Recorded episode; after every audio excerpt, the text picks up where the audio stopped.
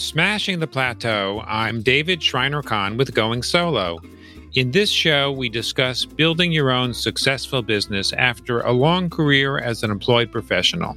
My belief system rests on this premise that you can do really, really good work in a damaged system. Today, on episode 115 of Going Solo, I'm speaking with the founder and CEO of the Dream School Foundation, Dina Grushkin. Following a 36 year career as a public school teacher, Dina is continuing her love for education as a humanitarian educator, running the Dream School Foundation, a nonprofit organization she founded 18 years ago. It may sound like an easy transition, but there were significant risks Dina needed to feel confident she could overcome. Stay with us to hear all the details. I believe everyone should have the opportunity to do what they love and get paid what they're worth. On my podcast, I've interviewed hundreds of successful entrepreneurs, many of whom run consulting or coaching businesses. And we've created a free ebook with 49 actionable steps from 49 of our popular episodes to help you smash the plateau in your business and your life. It includes tips to help you with your mindset, relationships, business development, and productivity. You can get your copy of 49 Tips to Smash Your Plateau at smashingtheplateau.com slash tips.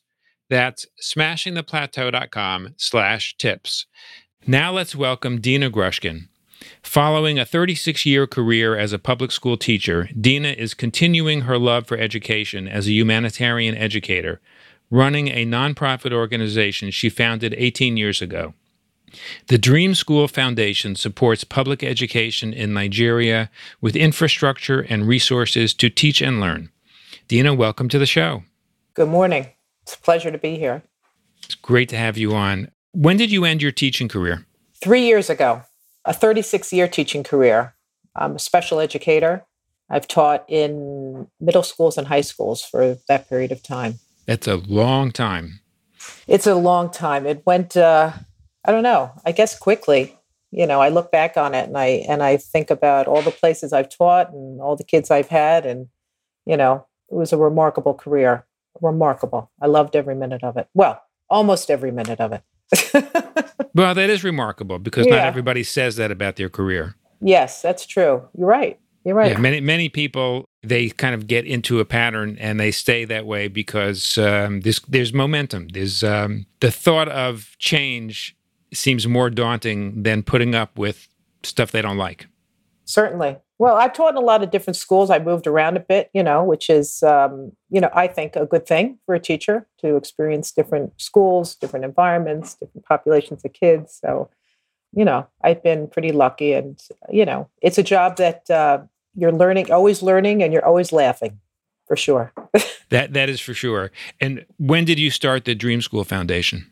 In 2004, I was very, very fortunate to uh, be able to travel to Nigeria. I had no intention of starting an organization, but I had the opportunity to travel there. And I come from an artistic family, and I figured, oh my goodness, you know, I can live out my photographic dreams. So uh, I asked my school district if I could go, raise some money because I didn't want to go empty handed.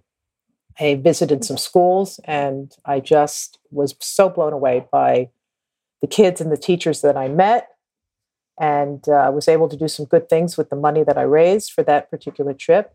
And on my plane ride home, I said, you know what? This feels really, really good.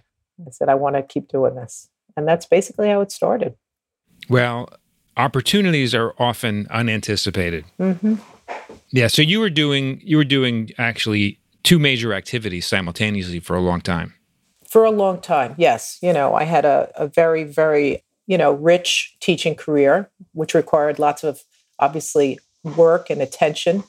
And then I was doing what I call the side gig, you know, which is a full time job in itself. But you know, I made I managed it. I managed to make it work, and um, you know, it gave me a great deal of joy. I, I come from a family of of worker bees. I'm used to, you know, working into the night, working on weekends. So this was, and, and I'm doing something I love, you know, and so it was, everything was, it was easy. I don't want to say easy, but it was manageable. mm-hmm. and easier at times than others, certainly. Uh, Dina, at what point did you decide that you would you would transition from full time teaching into full time running the Dream School Foundation? Well, I always knew I re- would retire, right? And I had put in my time in terms of you know being eligible for my full pension. So I figured this was around the corner for me. But I did plan it. You know, I had become single, and I knew that I needed to create something for myself, uh, an income for myself beyond teaching. Uh, you know, I was a little too nervous to go out there on my own. I knew I wanted to have something in place. So I originally thought that I would look for a job in the nonprofit sector, even after creating this large or you know organization. And I started to do that, and then I realized, you know what? Why don't I just stick with what I have here? And um, I created a job for myself, a paying job, out of this uh, humanitarian work. So I was able to leave comfortably and uh, you know take a chance so to speak i mean um, you know i'm not contracted but you know i am earning a salary so um, i'm good yeah so i felt you know let me dedicate my time to something that i really truly love. And so that's what i'm up to now. And what was it about the transition that felt like you were taking a chance? Well you know when you're i was in a tenured teaching position so there was a guarantee to that. I knew i was doing a good job and i wasn't going to lose my job. You know, I had guaranteed, you know, I had guaranteed income for as long as I chose to. So here I am, you know, taking a bit of a risk, you know, and giving that up and, you know, earning, but with no guarantee for next year, so to speak. So it was a bit of a risk for me. As I said, you know, I'm taking care of myself, my two dogs. So um, it was a bit of a risk. But, you know, I also believe very strongly in, um, you know, good things happen to good people. So sometimes good things, bad things happen to good people too. But I, you know, I have this just this optimistic attitude that it'll all work out, and it has been. It's all worked out so far. Yeah. And what worked really well about the transition? Well, I was able to give myself completely to it. You know, I had these dreams of what I wanted to do with the organization, and I wasn't really able to do that when I was teaching. So what I did basically was I I was doing most of my organizational work from here. So about a year into my before I retired, I set up the foundation in Nigeria. So I hired three people to work it for me so that I knew that I had an organizational structure in Nigeria that I could really start to roll out the kinds of programs that I was interested in. So I set that up so that by the time I left teaching, I knew that um, there was a lot of work to take care of and get done, and get started, and uh, and continue and work on. Right, getting the team assembled and finding the right team members mm-hmm. is one of the biggest challenge of getting an organization off the ground. It certainly is. Well, you know, sometimes I ask myself, "Am I doing this right?" You know, simply because it's very much of a family, and you know, when you hire family, you know that always can get complicated. But basically, what happened was I ended up hiring the students that I gave the initial scholarships to in 2004. So at that time, they were 14 years old and 15 years old.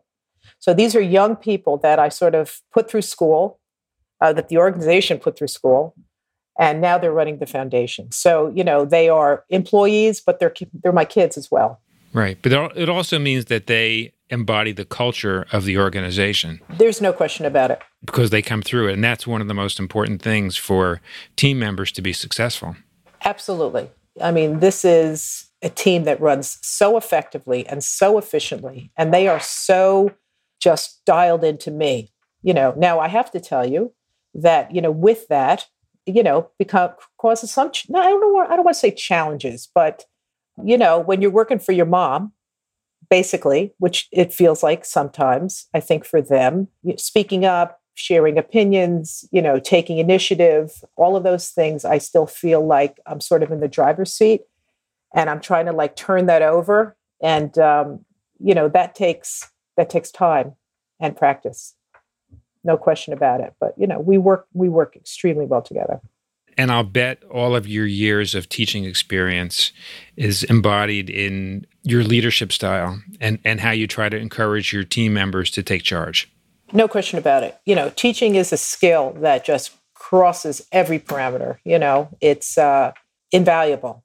And so, not only you know, do I get to use those skills with them, but I also get to continue to teach. You know, which is one of the beautiful things about this project is that, which is so exciting for me, is that I am continuing to write and develop and create, and um, you know, see some really remarkable things happening.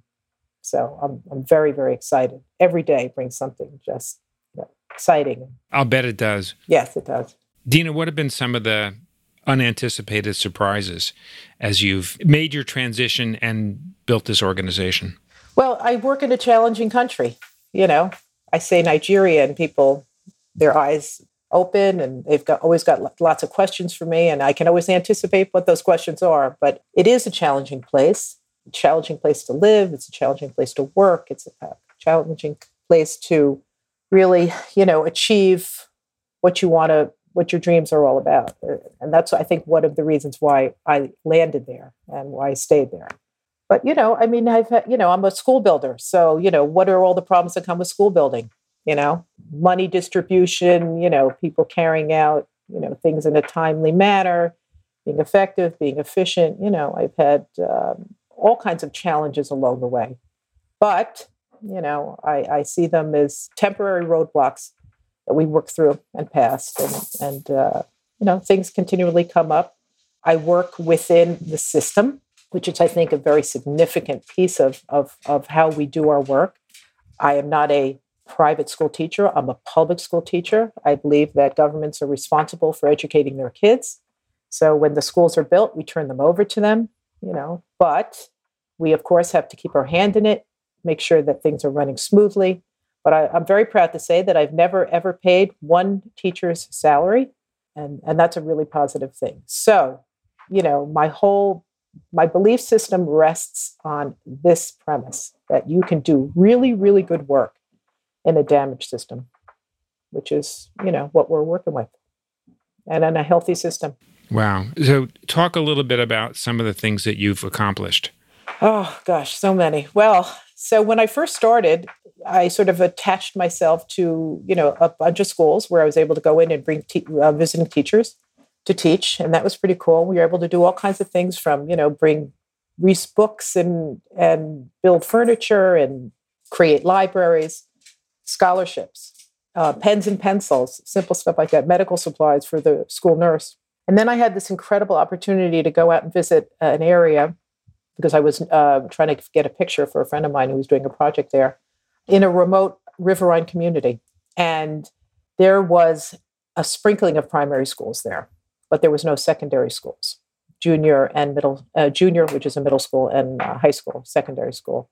So when I was out there taking this picture, someone heard I was there, someone of royal descent. I always love this story and he came and found me and brought me out to this piece of land and stretched out his arms and asked me, "Can you build us a school?"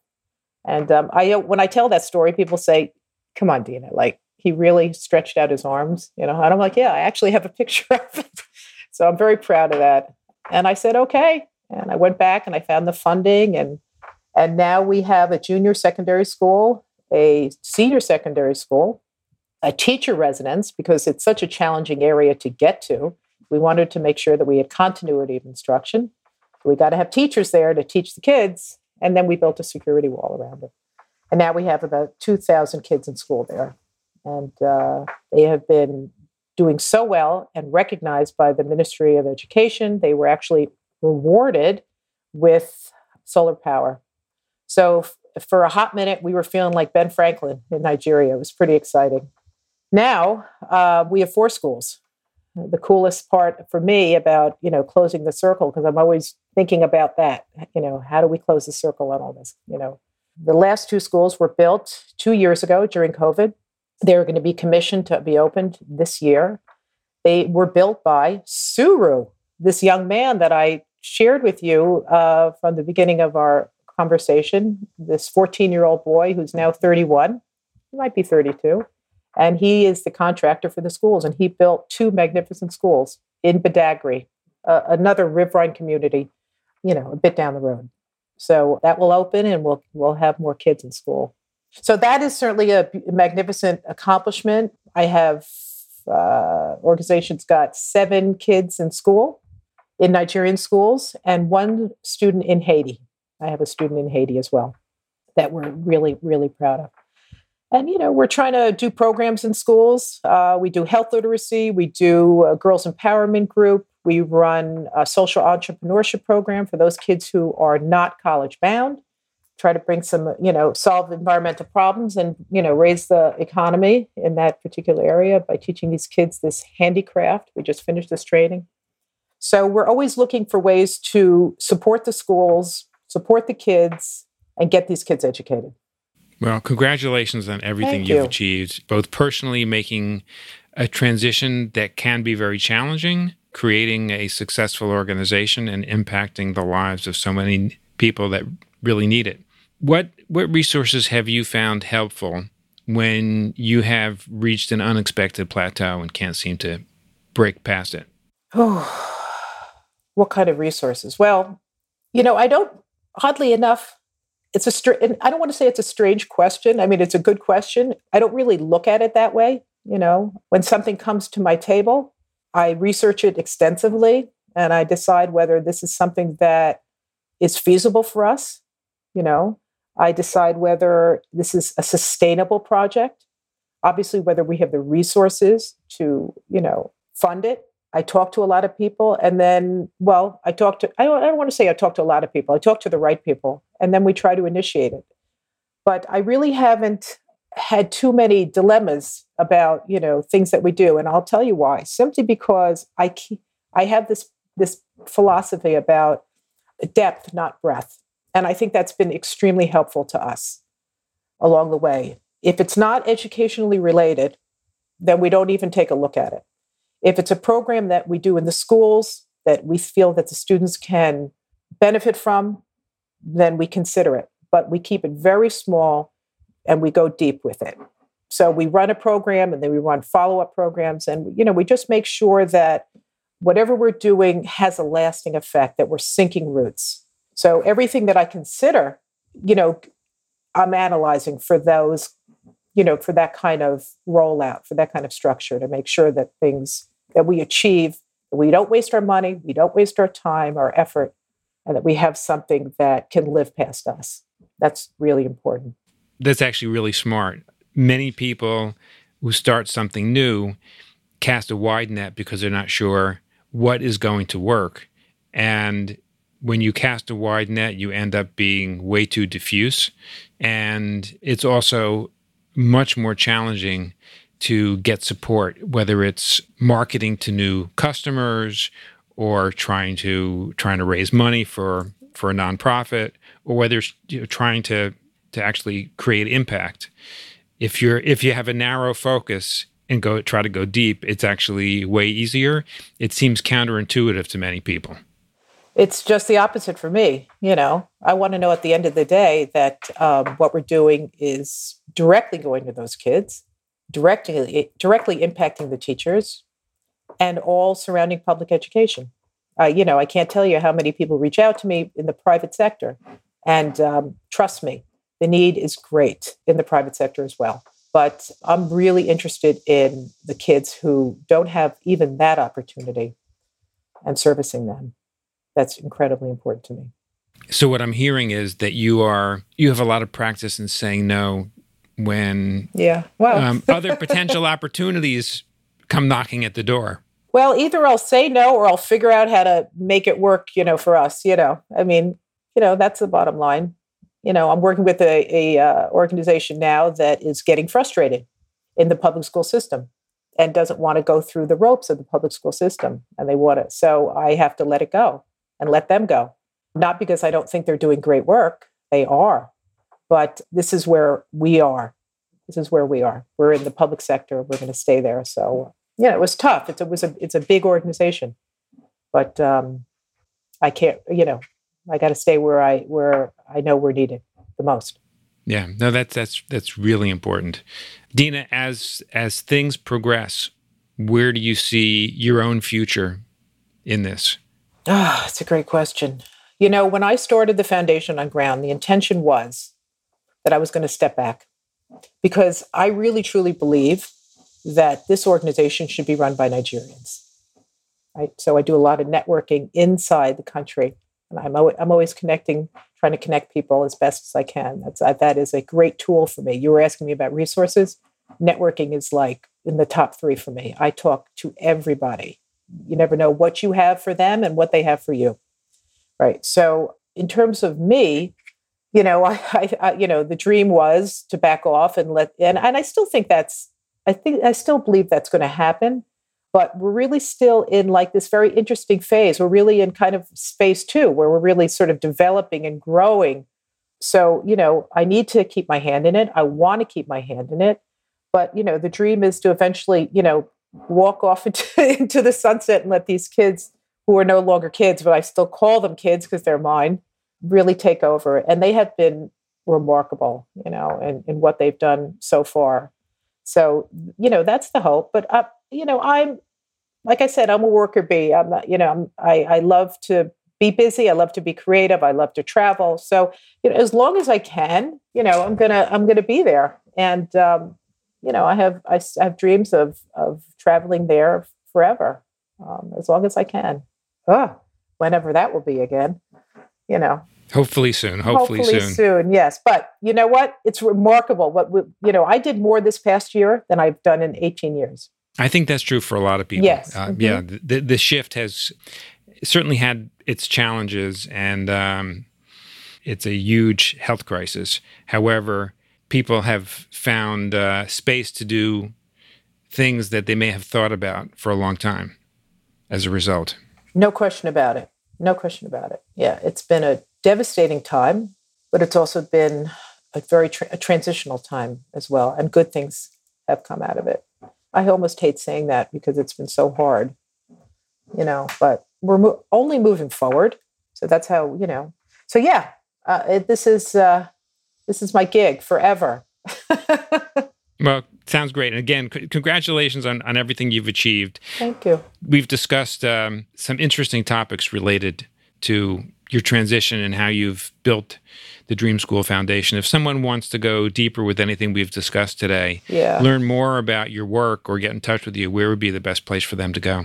Well, I'm all over social media and Facebook, Dream School Foundation, Instagram, Dream School Foundation, if you want to contact me through my organization, you can contact me at nigeriadsf at gmail.com.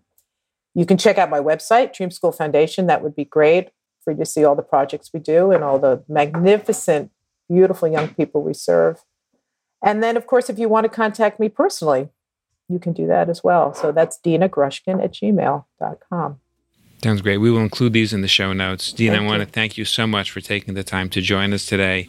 My guest has been the founder and CEO of the Dream School Foundation, Dina Grushkin. Thank you again, Dina, for joining us. Thanks so much, David.